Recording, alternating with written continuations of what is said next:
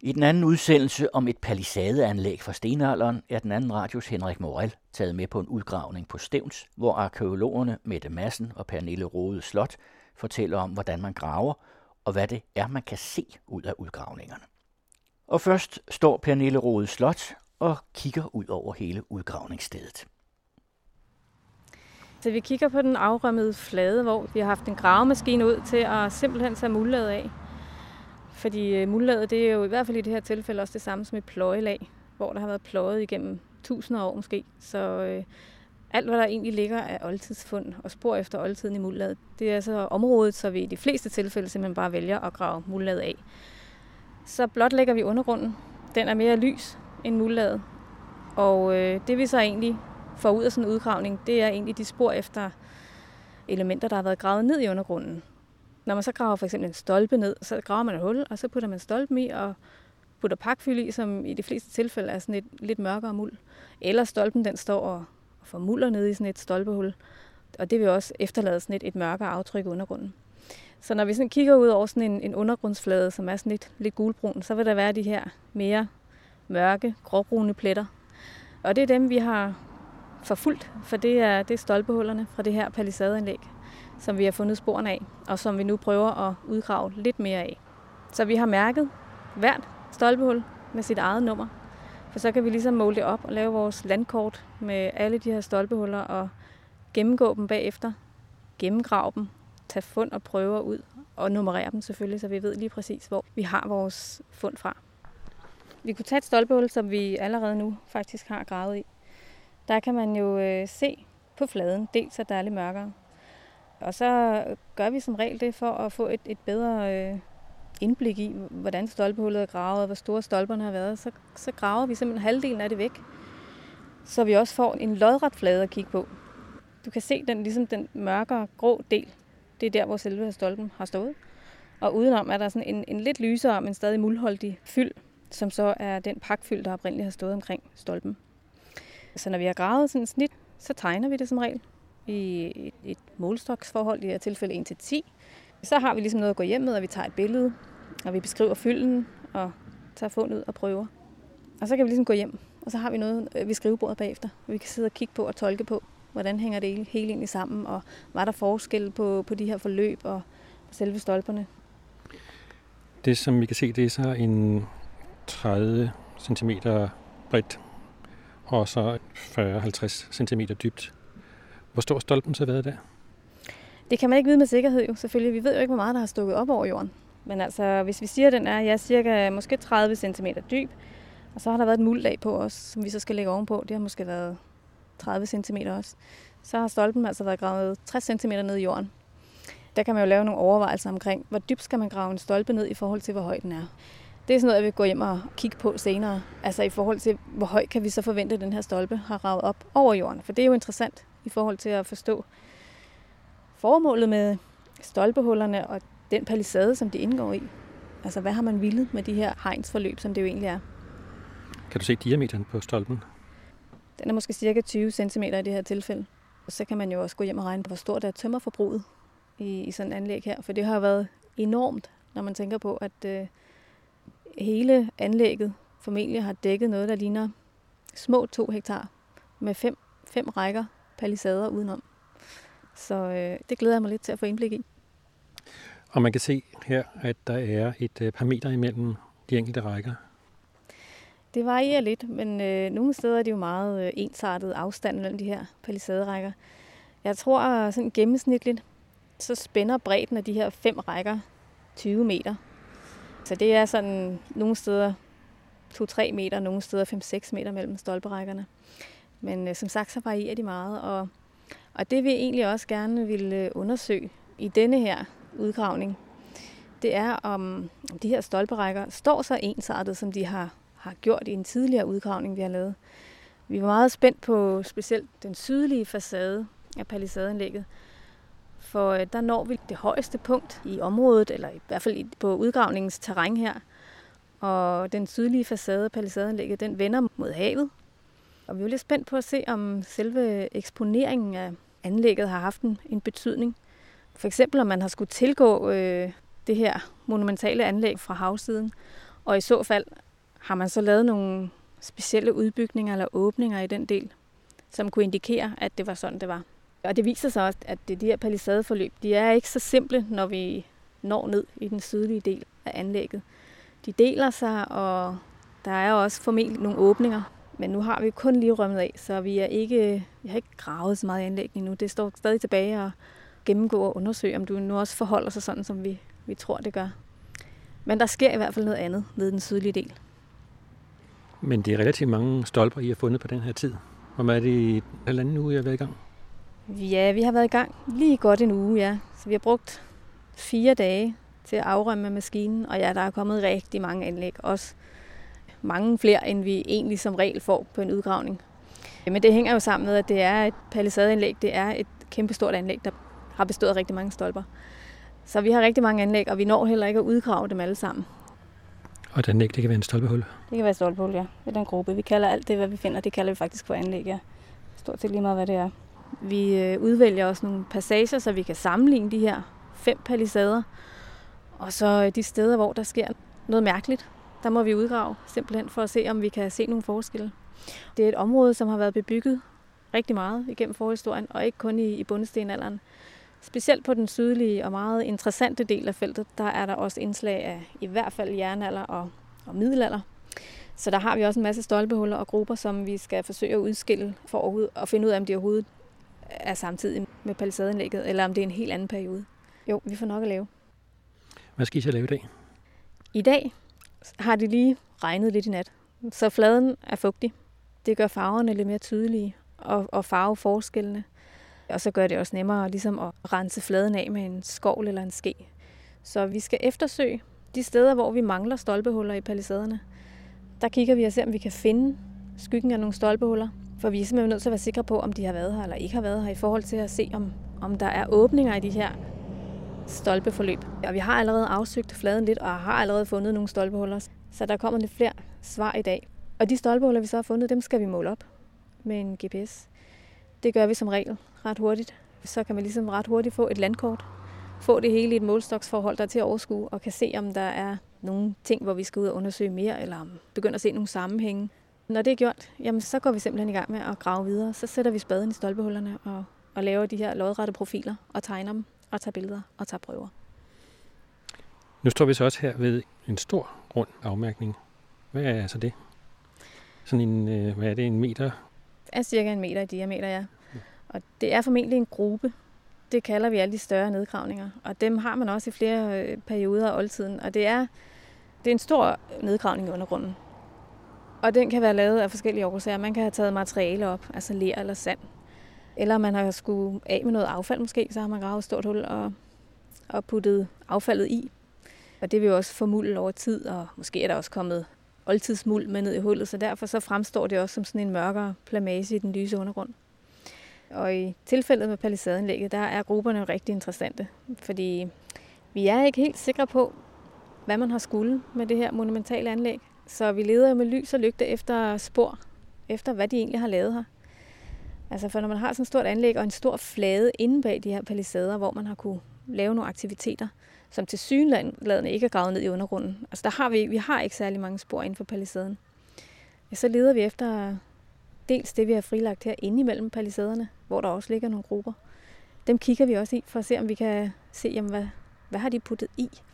Vi har været heldige at finde nogle enkelte redskaber, som vi sender til analyse for at få et billede af, hvad de har været brugt til. Har de været brugt til at bearbejde træ for eksempel? Kan det have været en del af simpelthen bare at bygge palisaden? Er det det, redskaberne indikerer, eller er det noget mere rituelt måske? Det ved vi jo ikke så meget om. Og man kan jo også forestille sig, at der i virkeligheden har foregået rigtig meget indimellem selve palisaderækkerne, og ikke kun inde på arealet, som palisaderne afgrænser. Så vi kigger rigtig meget på, på alle de her anlæg, også de her grupper, der ligger ligesom den her, imellem palisaderækkerne. Vi var så heldige i den forrige udgravning, lige her ved siden af, at finde en lille bitte gruppe, som var fyldt med flint og keramik og brændt knogle, lidt brændt flint. Og nede i bunden af den gruppe, der lå en del af en rigtig flot stridsøkse af granit. Sådan en, som har været mere prunk, end den har været praktisk i hvert fald. Og det tyder jo på, at der også er nogle rituelle elementer, at man har simpelthen har gravet en gruppe og lagt noget flot ned på bunden, måske som et offer. Og så øh, dynget nogle øvrige offersager ovenpå. Så der foregår i hvert fald også noget rituelt her. Så vi glæder os til at gennemgå nogle flere grupper, og se om de kan give os nogle svar på, hvad der er foregået. Har I fundet noget keramik her? Nej, indtil videre har vi meget lidt keramik. Men det skyldes til dels også, at vi ikke har gravet i så mange anlæg endnu, fordi tit og ofte så er de øverste lag i sådan nogle grupper, det er sådan nogle opfyldslag, hvor muldlaget er sunket lidt ned. Og selve affaldslagene, de ligger tit lidt dybere, så det kan komme endnu. Så hvis man går tilbage til bundestenalderen, så kan man også sige, altså, at, at grave det her anlæg, det har jo også taget helt utrolig meget tid. Alle de her stolpehuller med en, en træspade eller en træstok, det har jo involveret utrolig mange mennesker, og, og alene det fortæller selvfølgelig også noget om det samfund, som har bygget anlægget. Altså der har været nogle samfundsmæssige strukturer, der har gjort, at det var muligt, og måske også nødvendigt. Vi ved jo ikke, om der kan være nogle territoriale overvejelser i at bygge de her anlæg. Vi har dem flere steder, men ikke så mange endnu.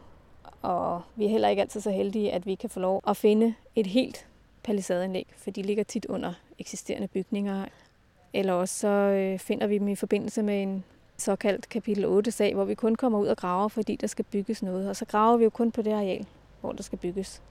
Og så finder vi selvfølgelig tit noget, som, som strækker sig øh, i videre omfang, end vi har mulighed for at udgrave. Så det er en lidt unik situation her, at vi øh, faktisk har et palisadeanlæg, der ligger stort set uberørt. Så vi glæder os til at, at se, hvor meget vi kan få ud af det over tid. Nu når vi jo ikke at udgrave det hele i år.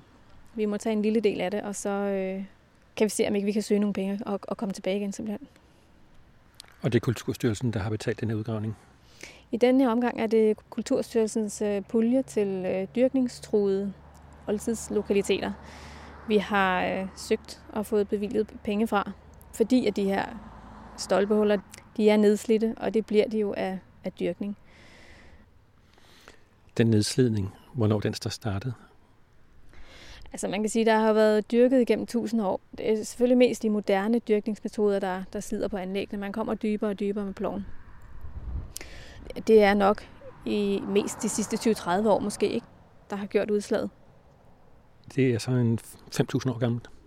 Det er cirka 5.000 år gammelt. Altså vi har indtil videre ikke nogen C14-dateringer. Men øh, vi har nogle genstande, som vi fandt fra nogle af de her grupper, der lå i den forrige udgravning. Og øhm, i den her periode, i øh, bundestenalderen, der øhm, er man rigtig god til at dekorere sin keramik.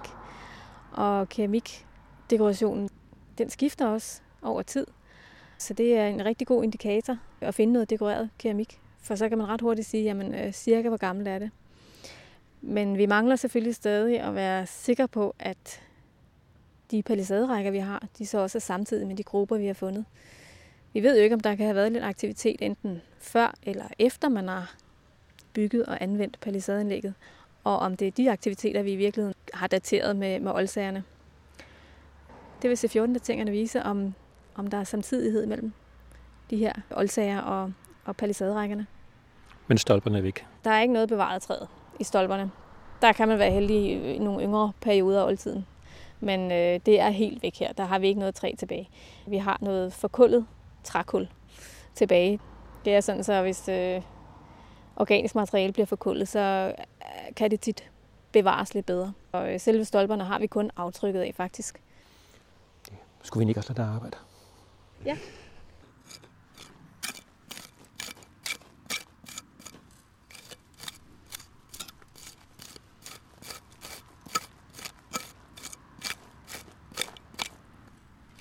Du skraber så lige et stykke af jorden væk først? Ja, nu gør jeg det, at jeg afrenser fladen omkring det her stolpehul. Så jeg er helt sikker på, hvor afgrænsningen går, inden jeg begynder at grave ned i det. Og så beslutter jeg mig for, hvor jeg vil lægge et snit igennem.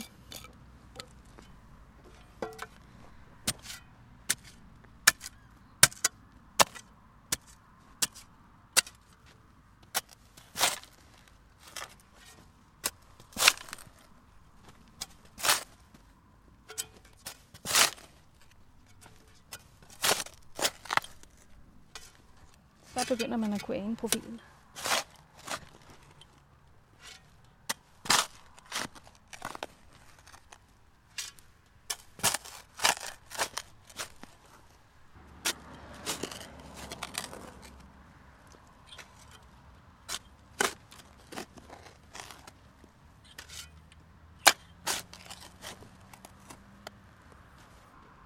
så graver jeg med spaden simpelthen hele vejen rundt om den lodrette profil så jeg er sikker på, at jeg ser alt, hvad der har været gravet ned, både selve stolpesporet og, og nedgravningen udenom.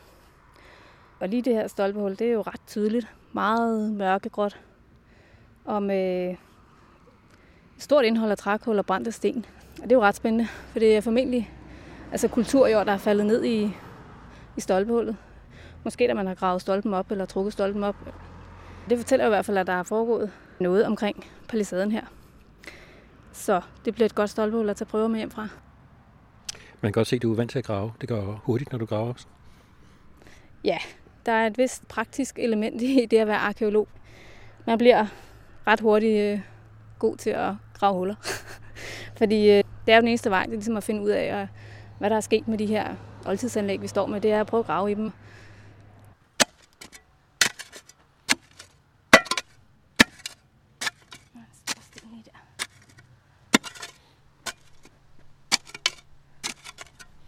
Så skal den sådan set også lige renses ordentligt af en gang.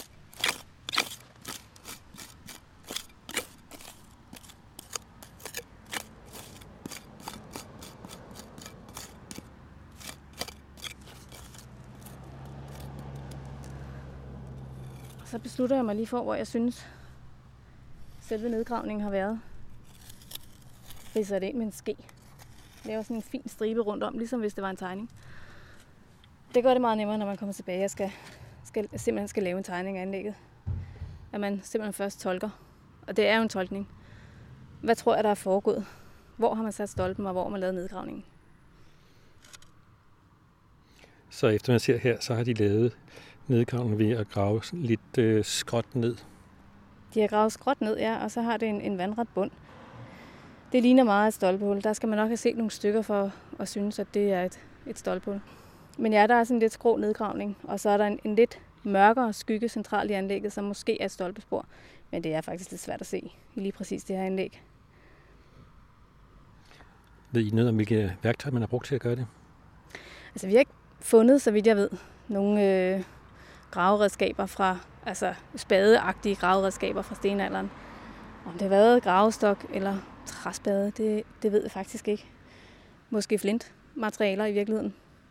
Så nej, det, det er vi slet ikke sikre på, hvordan man har gjort. Og hvor mange af de her huller skal du grave ud? Så mange, som jeg kan nå. Og der er jo nok at tage fat på, men vi når nok ikke alle øh, 650. Jeg vil skyde på, måske vi, hvis vi er heldige, vi kan nå 100 eller 200 stolpehuller, velvalgte stolpehuller. Vi er nødt til at prioritere, simpelthen for altså, at stille nogle præcise spørgsmål til, hvad det er, vi vil med det. Og så se, om vi kan få svar på dem. Og det vil være sådan nogle konstruktionsmæssige detaljer, som, som jeg allerede har nævnt omkring, måske noget med åbninger. Hvor har de været, og hvorfor har de været der? Så vi prøver simpelthen at åbne de anlæg, der ligger omkring de her mulige åbninger i palisaden, og kigge på dem, og se om vi kan se, om der måske er nogle bevaringsforhold, der gør sig gældende, og det er derfor, der er åbninger, øh, der ikke har oprindeligt været åbninger i palisaden, men at de simpelthen bare ikke er bevaret, stolpehullerne. Man har jo lyst til at grave dem alle sammen, men det kan vi ikke nå. Et enkelt stolpehul tager ikke særlig lang tid.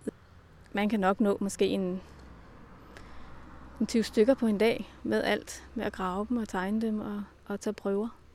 Men der er selvfølgelig også mange andre ting, vi går og laver i løbet af en dag, så det er ikke altid, det lige bliver til 20 stolpehuller om dagen. Det, vi tager også fat på nogle grupper på et tidspunkt, og de kan jo tage længere tid. Der øh, kan være flere lag, og man er nødt til ligesom at, at tolke på de lag, som jo i virkeligheden er udtryk for nogle hændelser, og dokumentere det ordentligt. Det er ligesom vores vigtigste opgave egentlig, det er at dokumentere det, vi laver. Både objektivt, men selvfølgelig også at lave en tolkning af det, vi ser. For det er nu, vi har muligheden for at kigge direkte på anlæggene. Altså, nu går med i gang med at måle op.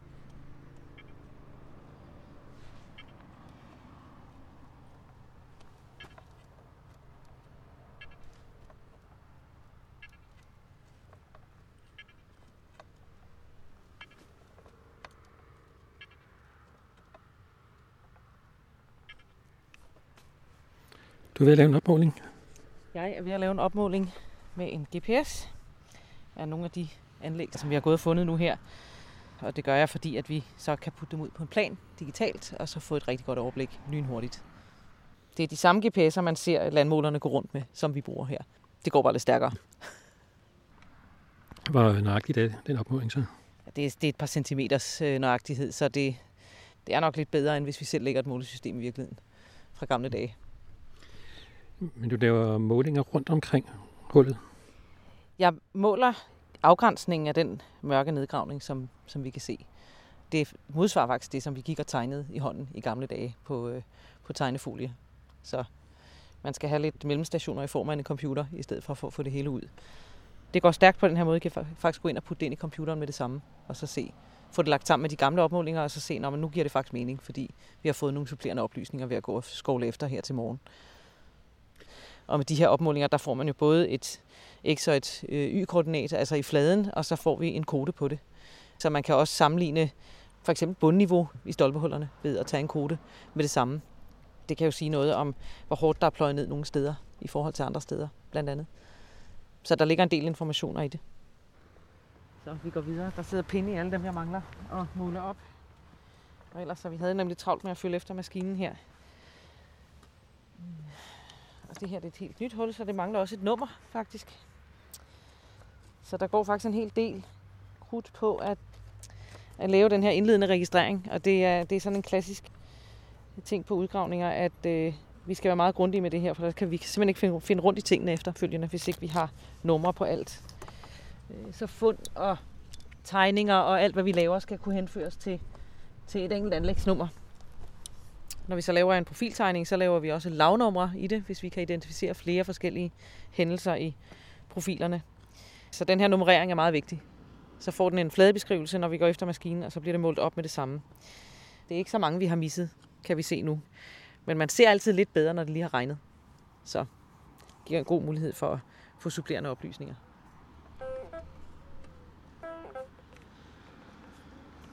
Vi er nået til anlægsnummer 1599. Det er selvfølgelig ikke bare på den her gravning, det er også fra prøvegravningen og den tidligere gravning. Så men det er faktisk det antal af nedgravninger, der er målt op på den her mark indtil videre, så det er ret mange. Jeg tror lige præcis på den her flade, vi står nu, der er vi oppe på en 650 anlæg. Og de modsvarer stort set alle sammen stolpehuller i palisaden. Så er der enkelte yngre indslag på, på pladsen også, som nok stammer fra jernalder. Og vi måler faktisk også nye nedgravninger, altså dræner sådan noget. Det får også et øh, nummer og en øh, opmåling, fordi de kan jo dække over ældre nedgravninger og ligge som en forstyrrelse, så det er faktisk vigtigt, at vi har dem med også. Dem har vi så ikke nogen af her, andet end vores øh, middelaldergrøft.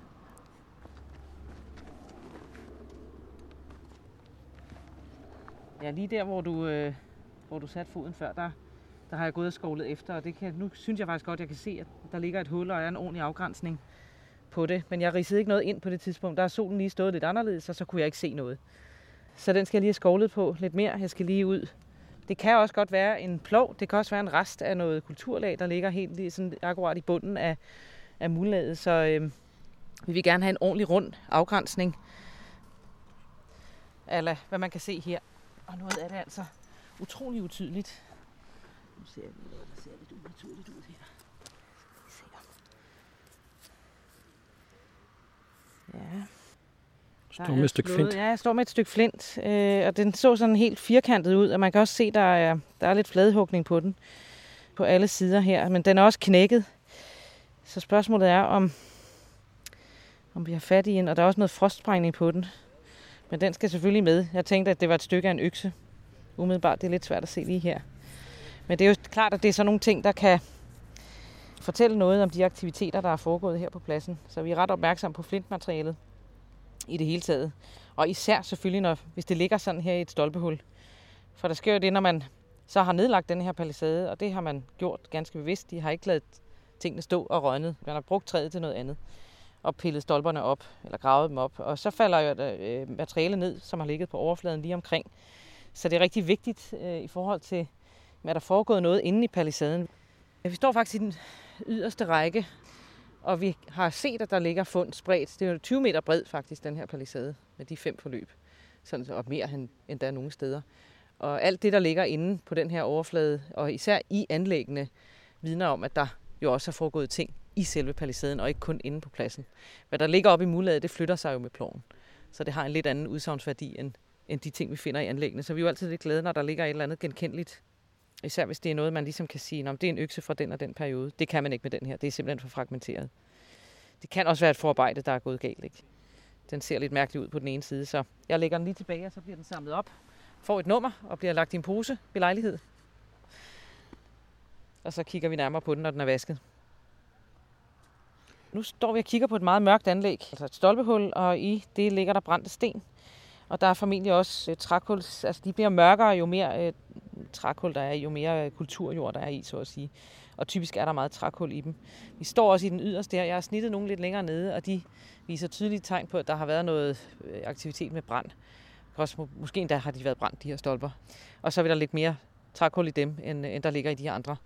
Og det er faktisk det, man kan observere på de her fire testsnit, jeg har lavet øh, sådan et, i sådan et bælte henover på tværs af alle forløbene. Og jeg er ikke sikker på, at det her faktisk hører til palisaden. Der ligger også noget mørkere længere ude. Og vi står jo på den del af feltet, hvor vi begynder at have nogle andre perioder repræsenteret. Meget yngre jernalder for eksempel. At det her er vi jo nødt til at snit for at se, om det ligner de andre huller. Men øh, typisk, hvis der har været tegn på ild, så vil der ligge ildskørnede sten også i nærheden. Hvis der er mange ildskørnede sten, så kan det være en kogegruppe.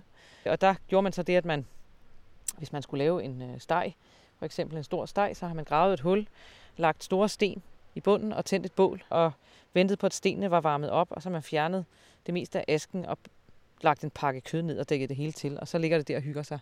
Og nogle gange er der så lidt tilbage, at de faktisk ligner stolpehuller af de der kogegrupper. Så har vi kun den absolute bund, men der vil typisk være sådan meget mørk fyld, og så en hel del brændte sten i, fragmenter af det. Så det her kan godt være bunden af en kogegruppe, som egentlig ikke har noget med palisaden at gøre. Og så er det jo forstyrrende, at den ligger sådan en halv meter fra palisaderækken. Men du kan se, der er stor forskel. Det er et meget lysere nedgravning, den her, ikke? så de har ikke noget, rigtig noget med hinanden at gøre. Men der er mange detaljerede observationer ved at gå og sammenligne de her stolpehuller og fylden af dem. Og det er helt tydeligt, at der er indbyrdes forskel. Vi kan jo godt lige gå over og kigge på nogle af dem, som jeg har snittet. Vi kan jo starte med den inderste, som er den, vi kalder for forløb 1, eller konstruktion 1. Den starter over ved feltet faktisk som en grøft med nogle meget utydelige nedgravninger i. Og der gør vi jo så det, at vi snitter grøften for at se både selve grøftnedgravningen og så de stolper, man har sat ned i. Og det er noget, man har set på andre palisader også. Og så øh, kommer der et slip på grund af en gammel søgrøft. Dem trækker vi typisk lidt dybere, end når vi afrømmer en helt flade. Og det er simpelthen fordi, man ikke har en referenceramme, når man kun trækker en 2 meter bred grøft. Det ser vi tydeligt her. Nogle af dem er selvfølgelig også forsvundet i søgrøften. Lige her er undergrunden sådan forholdsvis mørk, men det er jo super svært at se de her nedgravninger, fordi der er meget lidt i virkeligheden af det, vi kalder kulturjord i. Så de er ret lyse. Der er trækul, og det, der er tydeligst, det er faktisk konsistensen, når man graver i dem. De er meget sandede, faktisk, det, især det her inderste forløb. Men de er der, og de er vel bevaret i sådan 10-20 cm dybde, og de ligner hinanden indbyrdes rigtig meget. Og det er sådan nogle ting, vi kigger på. Hvis der er alt for stor forskel, så skal vi jo kunne forklare det på en eller anden måde. Hvis man så hopper til den næste, som ligger sådan 5 meter længere inde. Øh, der sidder stolperne i fuldstændig samme afstand indbyrdes. Det er faktisk en af de bedst bevarede forløb. Det første forløb, det starter som grøft, så kommer der et slip, så har vi nogle stolpehuller, og så slipper den faktisk igen, så kan vi ikke følge den.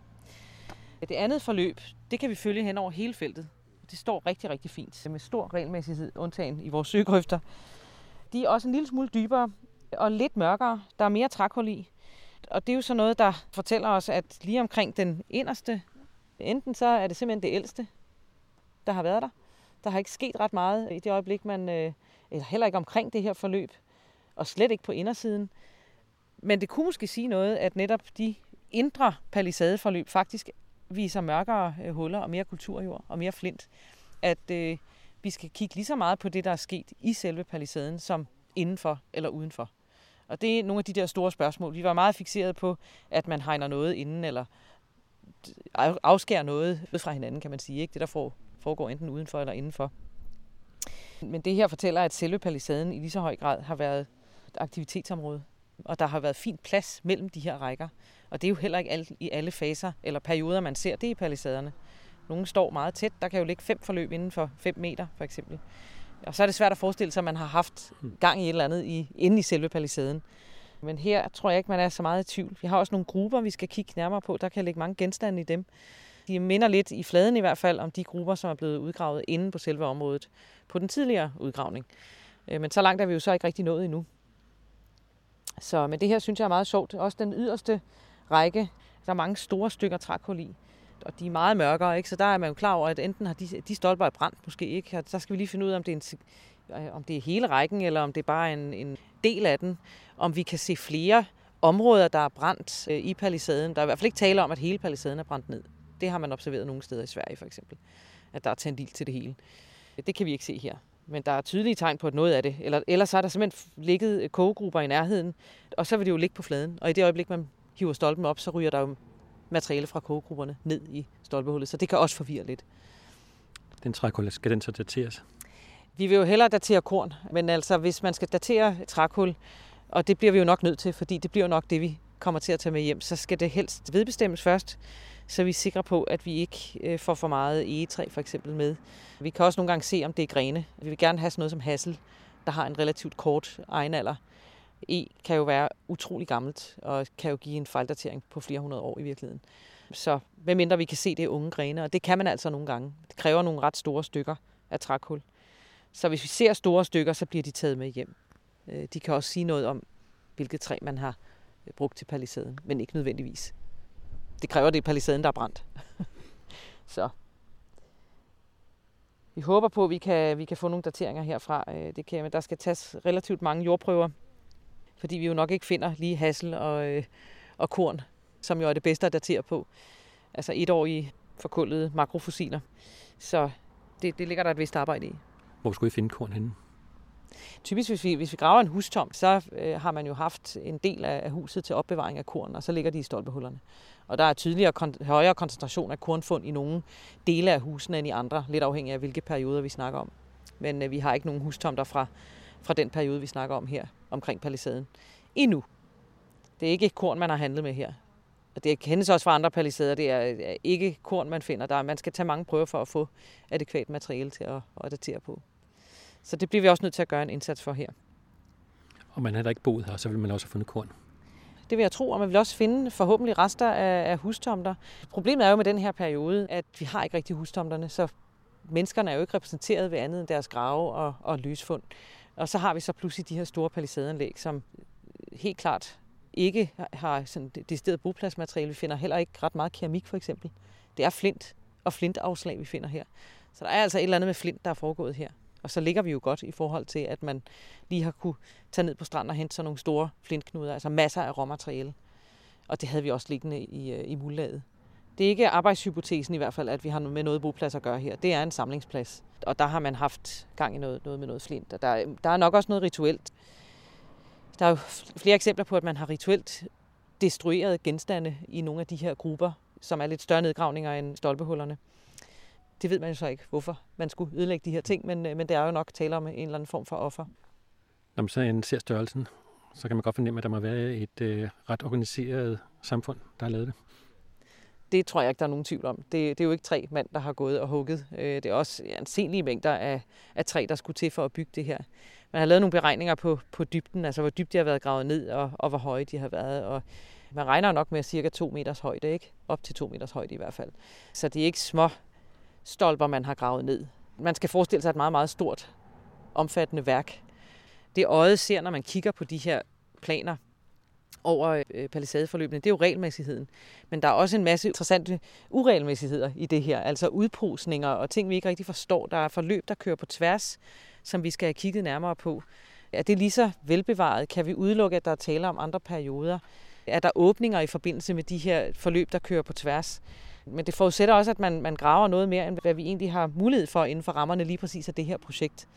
Så forhåbentlig kan man jo komme tilbage og kigge mere på det. Men lige så vigtigt er jo, at vi får rejst nogle relevante spørgsmål, så man kan målrette udgravningerne i fremtiden, når vi finder de her anlæg. Og nu er vi jo begyndt at få øje på dem, så øh, forhåbentlig kommer der flere end det her. Men det er helt klart, at man skal se det her i, øh, i lyset af, af, hvor meget det har krævet at, at bygge sådan en palisade her og hvor mange mennesker, der skulle til. Nogle har bestemt, at nu gør vi det her. Og det er den her måde, vi gør det på. Og, og det er det her, vi laver her. Sådan et anlæg, hvis man skal finde det, så er det noget med nogle tilfældigheder, nogle udgravninger, og så kan man se, at der er noget, som man så skal lede videre efter. Her skulle der bygges en sportshal, Og så bliver der jo lavet en forundersøgelse. Og lige præcis i det her tilfælde, så vidste kommunen ikke rigtig, hvor de skulle lægge sportshallen.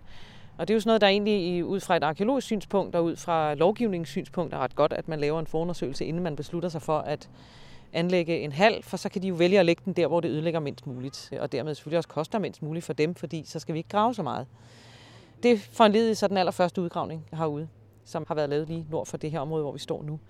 Men så er jorden jo forpagtet ud og bliver dyrket.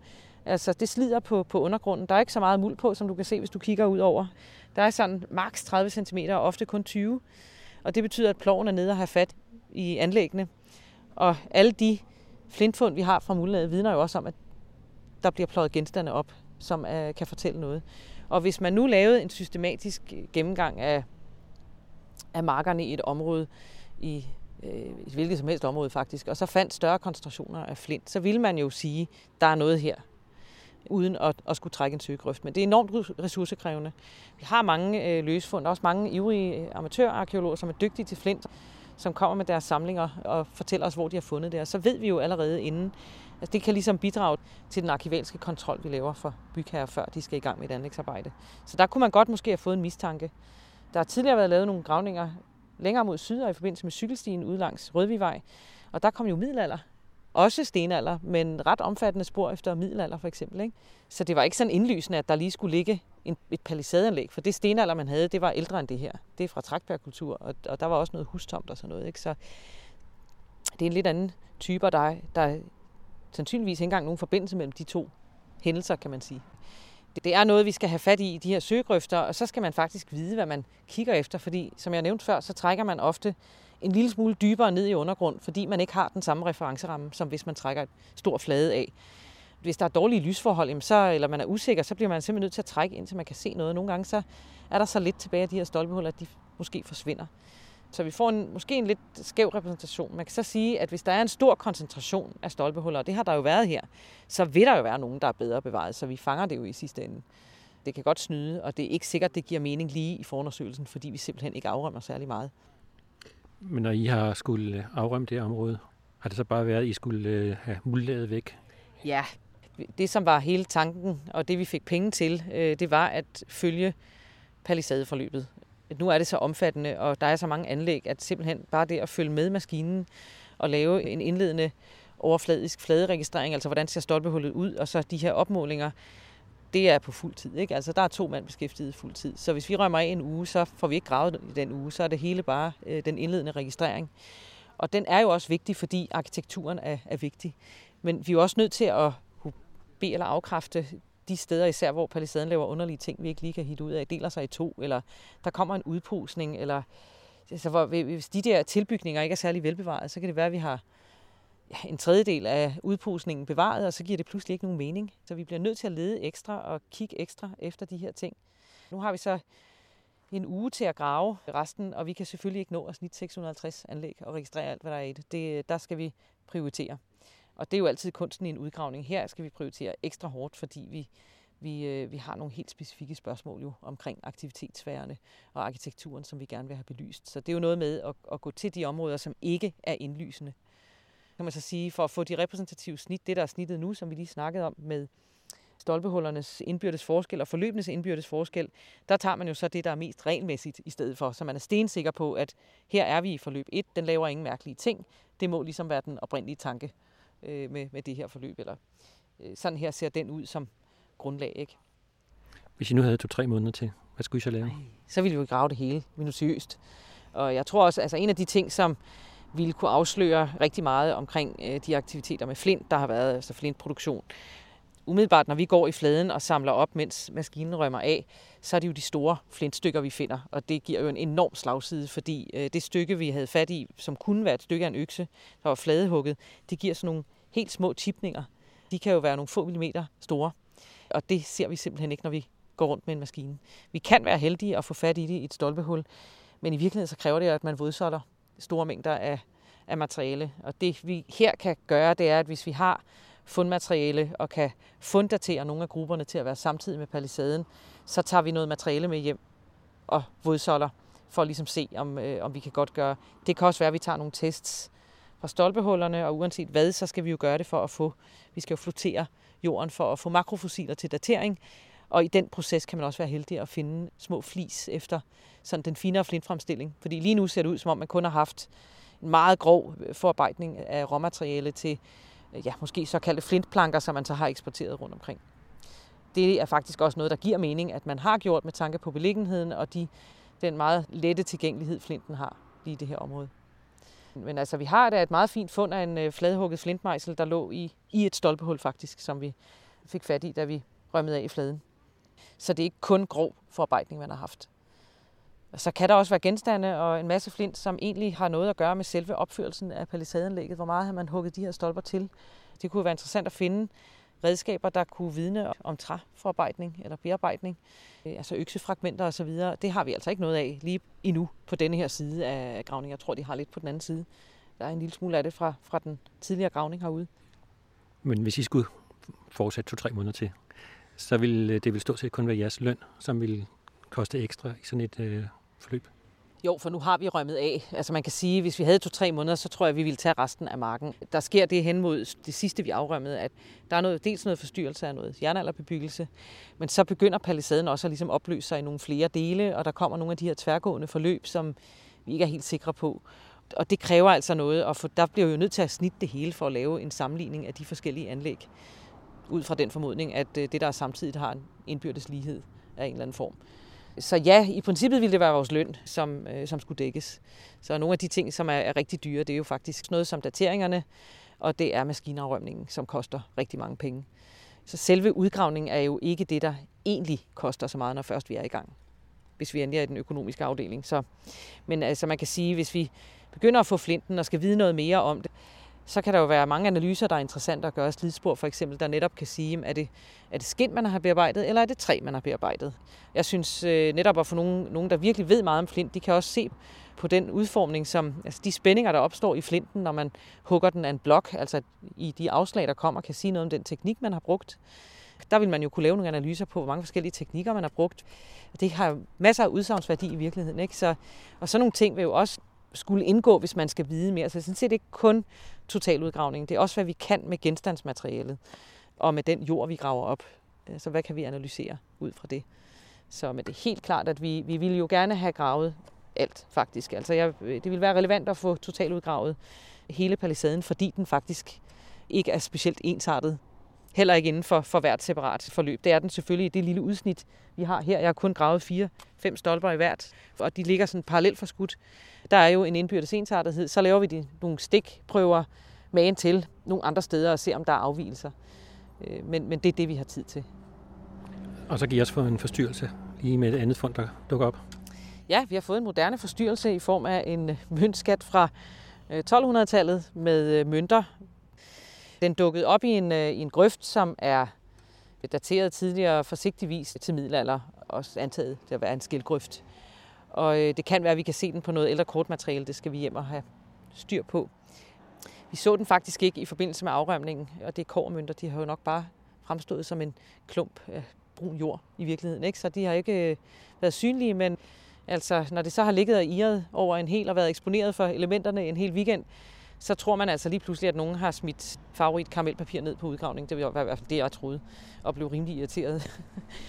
jeg gik og talte telefon, og gik selvfølgelig hen og kiggede, og var ved at få et hjertestop, fordi jeg kunne godt se, at det var, det var ikke karamelpapir, det der. Det var ikke noget, man finder almindeligvis i en udgravning. Altså, når man har lagt de her skatter, så er jeg ikke sikker på, at man har gravet det specielt dybt ned nødvendigvis. Og så er det ploven for fat i det, og så er det jo detektorførende, der får de gode fund og, og trækker avisoverskrifter. Så, så det var altså ret overraskende, at vi pludselig havde sådan et indslag i den her udgravning af en stenalderligt palisadeforløb. Og så ryger der lige en udgravningsdag. Mindst. Det gør der. Og en masse opmærksomhed, kan man sige. Ikke? Lige snart der er metal på en udgravning, så bliver det spændende. De der brune stolperhuller der, altså der skal vi jo have den endegyldige viden, før det egentlig begynder at trække folks opmærksomhed. Ikke? Øh, det kan være svært at oversætte de her forløb. Det her det er endda nemt nok at stå her, i hvert fald når man ser på en plan, og tænke, hold da op, det er mange stolper. Men det kan altså være svært at få det oversat til noget, man sådan lige kan forestille sig, hvordan det har set ud, når man bare står og kigger ned i jorden. Så skal man have god fantasi. Udsendelsen var tilrettelagt af Henrik Moral. I den næste udsendelse i serien Museer skaber viden kan man høre nærmere om, hvad det er, man laver på en udgravning.